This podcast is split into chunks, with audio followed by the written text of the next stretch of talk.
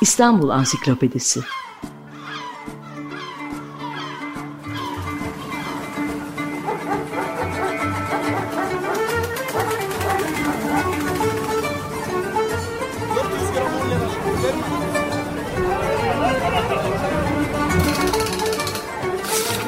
İnsanlar, olaylar, mekanlar, gelenekler ve ihtiyaçlar üzerinden şehrin tarihinden sayfalar.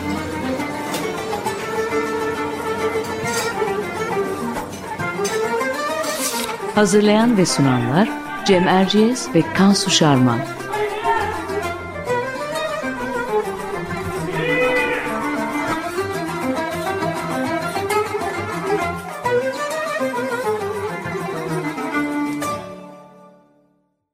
Merhabalar, ben Cem Erciyes. Açık Radyo'da Kansu Şarman'la birlikte hazırladığımız İstanbul Ansiklopedisi'nin yeni bir bölümündeyiz. Bu hafta program konumuz İstanbul'un şairleri. Cumhuriyet döneminden bahsediyoruz tabii çünkü Osmanlı divan şiirinde katarsak süremizin yetmesi mümkün olmaz. Bu konuda anlaştık ise İstanbul'un şairlerini anlatacak konuğumuz şair Haydar Ergülen. Hoş geldiniz. Hoş bulduk. Hoş geldiniz. Hoş bulduk. Her hafta olduğu gibi Kansül'e biz müsaadenizle kısa bir giriş yapacağız. Ondan sonra sözü e, konuğumuza bırakacağız. E, neler söyleyebiliriz? İstanbul e, hem yazarların hem şairlerin güzelliği, zenginliği üzerine kalem oynattıkları e, bir şehir. Pek çok önemli şairin İstanbul'a dair dizeleri var. Yahya Kemal, Orhan Veli, Nazım Hikmet, Cahit Sıtkı, Bedri Rahmi, Turgut Uyar, Necip Fazıl, Attila İlhan, Sezai Karakoç, Ahmet Muhip Dranas, Ümit Yaşar, Ahmet Hamdi Tanpınar diye saymaya devam edebilirim. Bazı şairlerin bazı mısraları ise İstanbul'la özdeşleşmiş durumda. Hepsi kolektif hafızamızda yer alıyorlar. Mesela Orhan Veli'nin Orhan Veli deyince İstanbul'da Boğaz içindeyim bir garip Orhan Veli mısraları hepimizin hafızasında. Ya da Bedir Rahmi Eyüboğlu'nun İstanbul deyince aklıma martı gelir. Yarısı gümüş, yarısı köpük diye giden şiiri gibi. İstanbul deyince senin aklına da gelen özel şairler vardır herhalde Kansu. Sözü sana vereyim, sen devam et istersen. Evet ama e, ben de bana e, ayrılan bölümde bu kısa özette özel bir şairden bahsederek gireyim istiyorum. E, şiir yazarı şair. E, 1980'lerin sonunda bizim okul binası Beşiktaş'ta Kadıköy iskelesine bitişikti ve e, neredeyse e, gün aşırı görürdük kendisini. Üzerinde e, şiir yazarı, şair yazan e, James Bond çantası elinde e, içinde şiir fotokopilerinin bulunduğu bir e, telli dosya da yanında. E, her zaman üzerinde bir siyah, el, bir siyah takım elbise var, fötür şapkası var. Gerçi neden bilmiyorum hiç şiir aldığımı da hatırlamıyorum kendisinden. E, üstelik üzerlerinde maniler olan bu sayfaların belli bir fiyatı da yoktu. Ne verirseniz oydu. E, ama vapur beklerken kısa sohbetlerimiz olmuştu diye hatırlıyorum. Sonradan öğrendim adı Muharrem Coşkun'muş. Manisa Kırkağaçlıymış. E, yani İstanbul'un kendine has özel simalarından biriydi şiir yazarı, şair. E, Haydar abi e, hemen buradan bağlayayım. E, biliyorum siz de şiir yazarı, şairi çok severdiniz. E, hatta e, onunla ilgili bir, bir takım yazılarınızın olduğunu da hatırlıyorum. O yüzden Yahya Kemal ve Orhan Veli ile değil de Muharrem Coşkun'la başlayalım istiyorsunuz. istiyorum. Ne dersiniz onun için? Bence de evet çünkü e, bu yeni bir kitabım çıktı e, Şairin Bavulu diye. Orada da diğer büyük şairlerimizin yanında e, Muharrem Coşkun'a da iki yazıyla yer verdim. Çünkü tam Bond onun Bond'uydu yani. Bond çanta onun elindeydi. Evet. E, o yıllarda eski köprü altına tabii Galata Köprüsü'nün altında oraya giderdik. İşte biracılar vardı orada ve çayhaneler vardı. Köhne bir mekandı. Yani oraya çok gelirdi. İşte Metin Celal, Adnan Özer, Küçük İskender, başka yani bizim kuşaktan şairler. Oraya çok takılırdık. O da oraya gelirdi. Bir de Cağaloğlu'na, Babali'ye gelirdi eski Babali'ye. Oralarda çok dolaşırdı. Ee, üzerinde o bon çantanın üstünde letreset harfleriyle dediğin Manisa Kırkağaçlı şiir yazarı, şair yazardı. Böyle e, sarışın, kısa boylu e, bir adam. Eski destancılar vardı bizim çocukluğumuzda. Böyle Almanya'ya giden işçilerin geride bıraktığı aileleri, orada başlarına gelenler filan gibi böyle destancılar geçerdi Eskişehir'de sokaklardan. Onların böyle uzun e, taşra baskısı matbaalarda işte mavi, sarı, yeşil gibi şeylerle basılmış uzun ince destanlar olurdu. O destanların biçiminde e, yine renkli kağıtlara e, şiirler yazardı. Güzel kızlar için hatıra şiiri mesela. yani bir iki tane var onlardan duruyor hala arşivde. Bir şiir daha vardı hatırlayamadım. Onları yazardı. Fiyatı yoktu ama genellikle iki buçuk lira beş lira arasında değişen bir para verilirdi şeye e, şiir yazarı şairi. Tabii o kavram benim çok hoşuma gitti. Ben de şimdi kendime şiir yazarı şair diyorum. Oradan bir şey aldım onu. Peki, e, o zaman şöyle devam edelim. E, tam da bu noktadan İstanbul'un e, şairlerine geçmeden önce her şehir üzerine şiir yazar mı e, şair? E, ya da İstanbul'un üzerine bu kadar çok şiir yazılmasının nedeni nedir size göre? O çok tabii doğal bir şey. Yani bütün kadim kentler yani tarihi kentler hepsi Roma, Paris, söyle başka Petersburg, başka nereler var işte İstanbul. Kadim kentler üzerine yani şiir başta olmak üzere tabii edebiyat en eskisi olduğu için, şiir en eskisi olduğu için şiir e, artık adettendir, yani usuldendir, yazılır. Bir de insan böyle kentlere geldiği zaman o kenti bir borcu olduğunu düşünüyor ve o kent için bir şiir yazmak istiyor. E bir de uzun zaman yaşadığın zaman şiir nedir ki zaten? Şiir yani bizim çocukluğumuz, anılarımız, çevremiz, düşlerimiz, yaşadığımız ortam, e, gördüklerimiz, konuştuklarımız.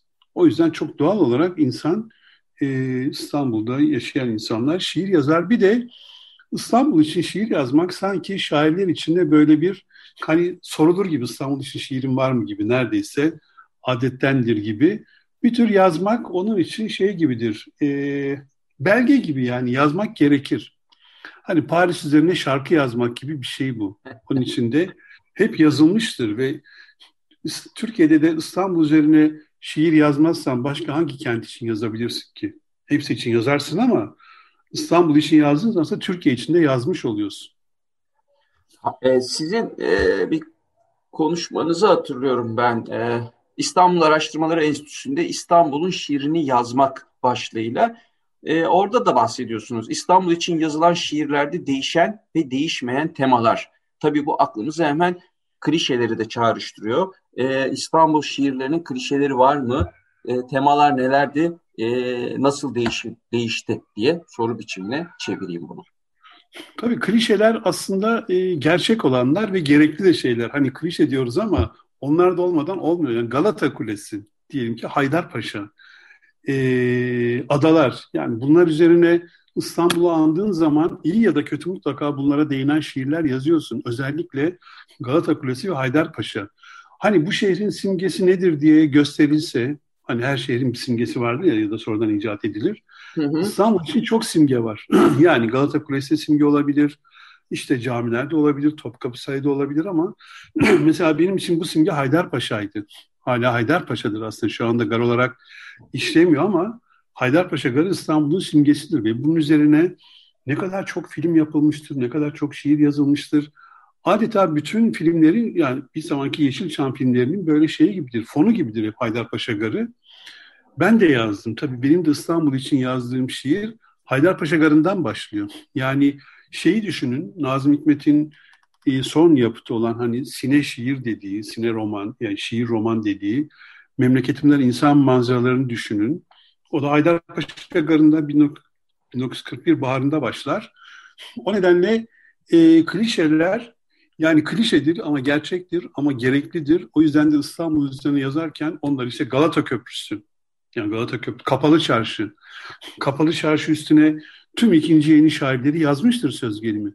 Ama Sezai Karakoç kendi şeyince yazmıştır, e, meşrebince yazmıştır. E, Orhan Veli kendi meşrebince yazmıştır. Ece Ayhan kendi meşrebince yazmıştır. Çapalı Karşı demiştir söz gelimi. Kapalı Çarşı, Çapalı Karşı yapmıştır.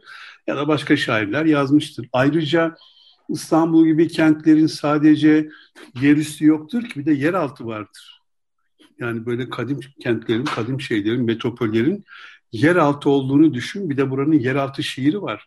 O sonradan biliyorsun yani Küçük İskender'le başlayan, Altay Öktem'le başka şairlerle devam eden bir şeydir. Ayrıca tabii yani İstanbul'un e, Mehmet Müfit vardı mesela bizim arkadaşımız, yakın arkadaşımız vefat etti. İstanbul'un Ağır Sultanları diye Tekkede Bahar kitabı diye iki kitabıyla da tam da İstanbul'un yeraltı şiirini yazmıştır. Hani çok var yazılacak şey İstanbul'a dair. Yani şöyle anlıyorum. Hani İstanbul Kız Kulesi'nden Boğaz'a, Martılara yazılan şiirlerden İstanbul'un Galata yeraltı Kulesi'nden evet. Evet, evet. yeraltı Kulesi'nden yeraltı hayatına, oranın kahramanlarına, e, yeraltı karakterlerine yazılmış şiirlere uzanan bir çeşitlilik ve istiyorsak illa bir değişim arıyorsak bir değişimden bahsetmek mümkün diye. E, Tabii şimdi en son mesela bu şeyi hazırladığı Ahmet Bozkurt'un hazırladığı büyük şehrin yaptığı şiirlerde İstanbul kitabı geldi. Hı hı. E, Ahmet Bozkurt şair arkadaşınız ve şeyin başında biliyorsunuz e, Kültür Ayşe'nin yayın yönetmeni. Şimdi baktım 800 sayfa olmuş kitap ve pek çok da şiir eklenmiş. Bunu en son bizim Enver Ercan yapmıştı. Yani Enver Ercan'ın evet. antolojisi vardı. Yani gelişerek gidiyor İki bu. olmuş. İki kat Tabii olmuş. daha çok artıyor şiirler. Bir defa sanki her gelen İstanbul'da şiir yazmak sınavına tabi tutuluyor gibi. Öyle bir Evet, bu, bu, bu sınava tabi tutulmak gibi ya da İstanbul şiiri yazmak da şairliğe dair bir şey. Bunları söylediniz. Ee, mesela İstanbul şairi ya da İstanbul'a şiir yazanlar içerisinde tabii en tanınmış isimlerden bir tanesi Yahya Kemal Beyatlı.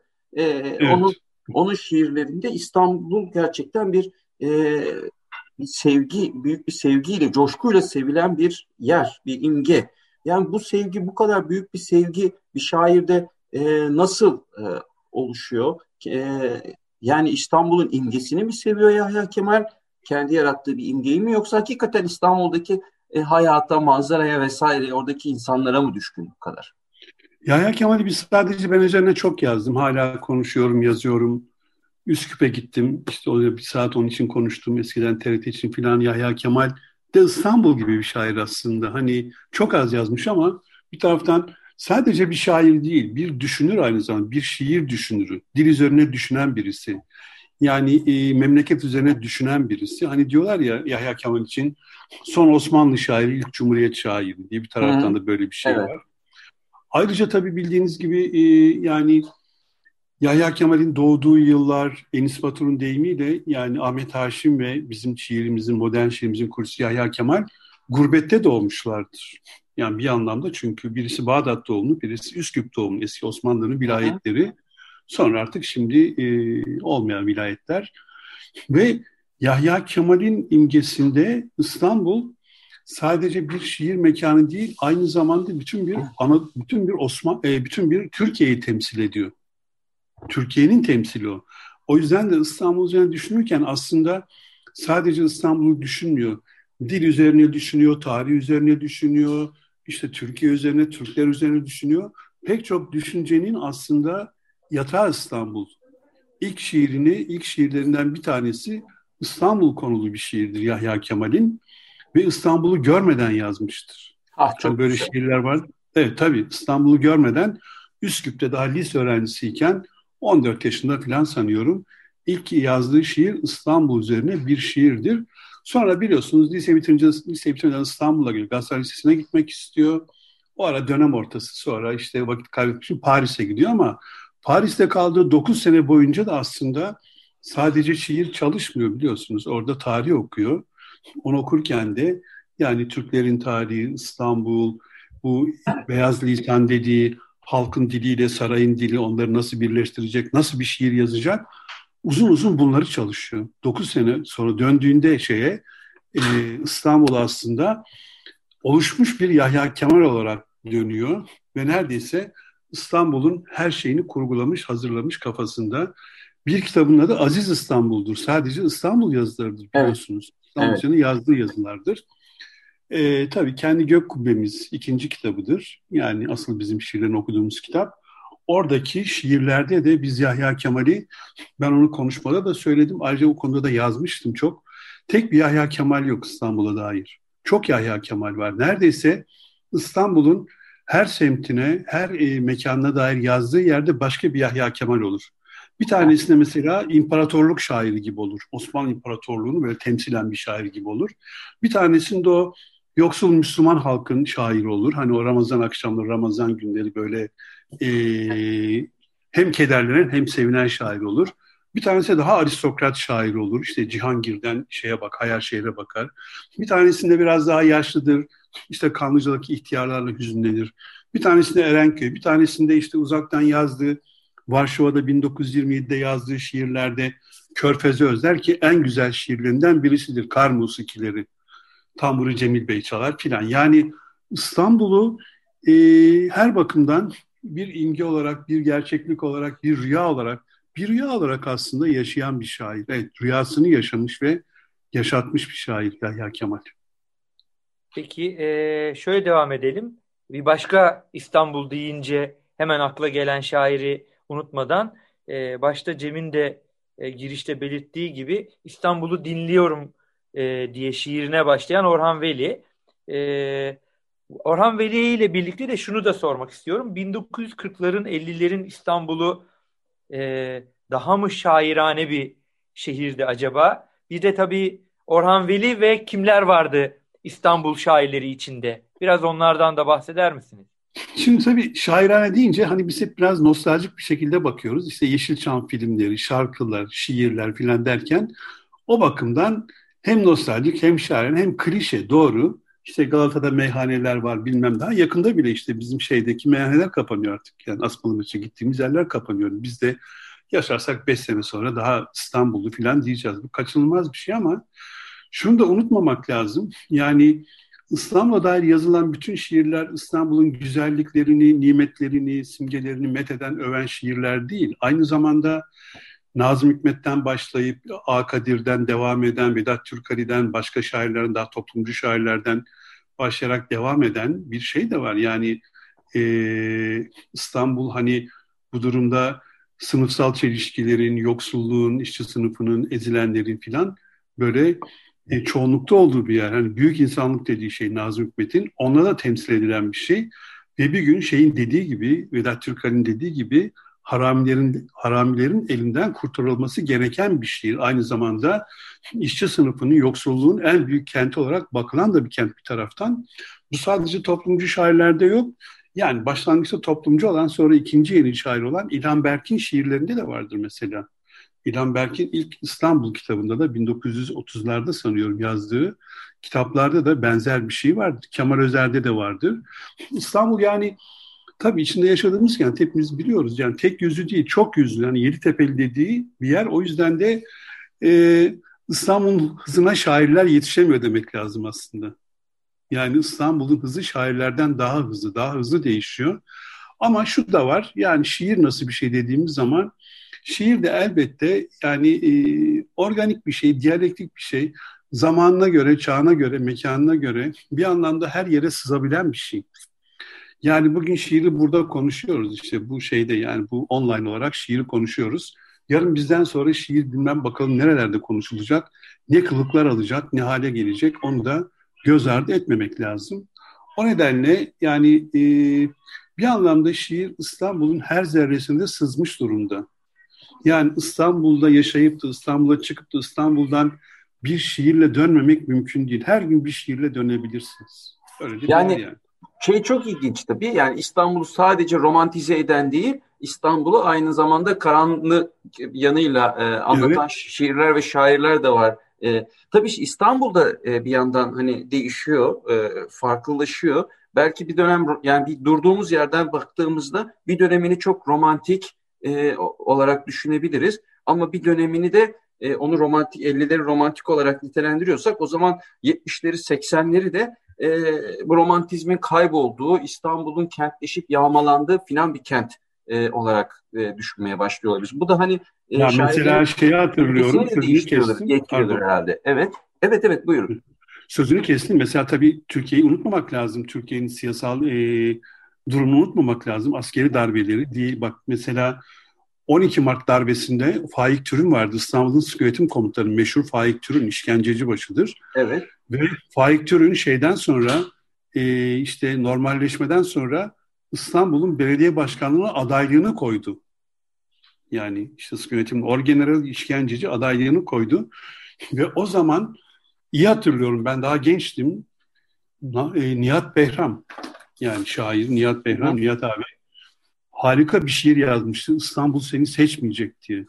Çok güzel. Yıllarda İstanbul'da evet, geliyordum ve bütün ağaçlara, bütün Cağaloğlu, bütün Bakırköy her tarafta bu elden ele bildiriler dağıtılıyor. Hiç unutmuyorum onu mesela. İstanbul'un tabii böyle aynı zamanda politik bir karşılığı da var. Hatta Türkiye'deki en politik karşılığı olan şehir tabii İstanbul. Buranın el değiştirmesi filan biliyorsunuz. Bu anlamda da e, pek çok şiir yazıldı İstanbul'a. Peki şöyle devam etmeye çalışayım o zaman. Ee, ben e, Dranas'ın Yağma şiirine lafı getirmeye çalışıyordum ama evet. onun üstünden hemen sekip şu, e, sürede daralıyor. Şöyle bağlayayım. Peki son zamanlarda yani günümüz şiirinde İstanbul daha az başvurulan bir tema diyebilir miyiz? Yani her ne kadar her şairin İstanbul şiiri vardır diye en baştan söylediyseniz de bunu sormak istiyorum. Çünkü hani biz hala o romantik İstanbul'un yitirildiğini düşünüyoruz. Ne de olsa bu bir tarih programı. Tabii. Tabii oradan konuşunca öyle ama bir taraftan da tam da sözümü deminki yerden sürdüreyim. 15 Temmuz darbe girişiminden sonra da İstanbul'a dair pek çok şiir yazıldı. Tabii İstanbul'un hani siyasal olarak da baktığın zaman işte köprünün üzerindeki olan biten şunlar bunlar e, bir başka cepheden yani hı hı. oradan da İstanbul'a dair pek çok şiir yazılıyor. İstanbul sadece romantizmin, nostaljinin e, şiir karesi değil, aynı zamanda değişen, farklılaşan toplumun ve oradaki olan gelişmelerin de karşılığını bulduğu yer. Yani İstanbul'un mekanları, simge mekanları da değişiyor. Yani Ayasofya şimdi cami oldu mesela. Evet. Tabii. E, bu da karşılığını buluyor. Ya da başka şeyler karşılığını buluyor. Daha dini ağırlıklı e, şiirler de yazılıyor. Tabii İstanbul çünkü yani e, herkesin hedefi, herkesin gözdesi olan bir kent. O yüzden de buraya yazılan şiirde hiçbir eksilme yok. Tam tersine çeşitleniyor, artıyor, değişiyor, farklılaşıyor, biçim değiştiriyor ama devam ediyor. Ve daha da bakalım yani herhalde bizden sonra yüzlerce yılda yazılacak diye düşünüyorum.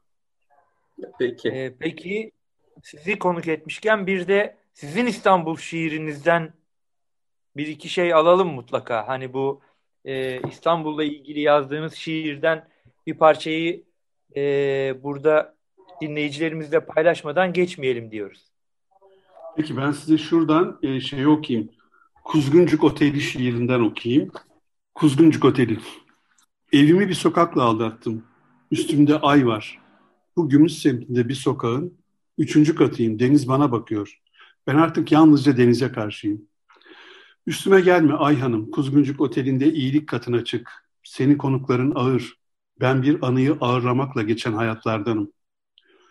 Ruhumun bir otelde ilk kalışı bu. Aynı oda, aynı yatak, aynı aynada. Birbirimizi ilk görüşümüz, başka veda yok. Üstümdeki yabancıyla uyumalıyım. Ruh semtinden kayık açma Ay Hanım. Sana hazır değilim, senden yanayım. Kim taşısa çıkamıyorum içimdeki evden. Kuzguncuk Oteli'nde iyiliğin katı çok. Yıldızlar gibi çık çık bitmiyor Ay Hanım. Sen bu çocuğu bir yerden hatırlıyorsun. Ben bu çocuğu bir yerden unutmalıyım.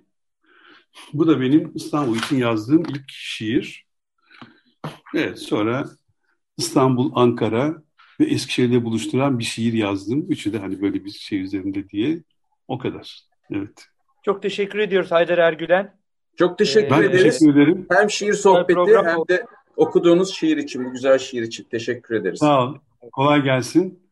Hoşçakalın. Evet, e, programımızın bu hafta ansiklopedi e, maddesi T harfinden Topkapısı Sarayı. E, Reşat Ekrem Koç'un İstanbul Ansiklopedisi G harfinde bittiği için e, bu maddeyi Reşat Ekrem Koç'un Topkapı Sarayı adlı eserinden aldık. Oradan okuyorum. E, bizim bugün Topkapı Sarayı adını verdiğimiz ve içinde dolaştığımız Birunu, Enderun'u, Harem-i Hümayun'u ile bir takım dairelerden, müstakil köşklerden ve bahçelerden mürekkep muhteşem sarayın asıl adı Yeni Saray, Saray-ı Cedidi Amire'dir. Aslında ise Topkapı Sarayı ismi 18. asrın ortalarına doğru Sultan 1. Mahmut tarafından Yeni Saray'a ilave edilmiş büyük ve müstakil binanın adıydı. Deniz kenarındaki Bizans surlarının Sarayburnu'na yakın bir yerindeki büyük kapısı önünde selam topları dizildiği için Top Kapısı adını almıştı. Bu kapının iki kenarında da iki mermer kule vardı. İşte Sultan 1. Mahmut denize bakan yüzü kale duvarının üzerinde olmak üzere burada büyük bir ahşap sahil sarayı yaptırdı ve bu saraya Top Kapısı Sarayı adı verildi. Sonraları tamir ve tadil edilen ve hatta saray burnuna kadar uzatılıp genişletilen bu sahil sarayı içinde yangın e, içinde saray bu yan, bir yangınla harap oldu. Bugün has adıyla Topkapı Sahil Sarayı'ndan bir iz bile kalmamıştır. Fakat Avrupalı ressamlar tarafından 18. ve 19. asır başında yapılmış bir iki resmi vardır. Ee, evet, e, bu haftalık bu kadar. Haftaya yeniden birlikte birlikte olmak üzere. Hoşçakalın. Hoşçakalın.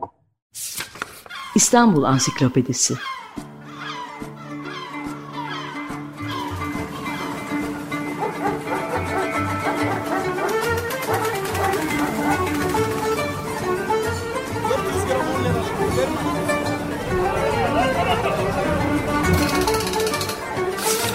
İnsanlar, olaylar, mekanlar, gelenekler ve ihtiyaçlar üzerinden şehrin tarihinden sayfalar.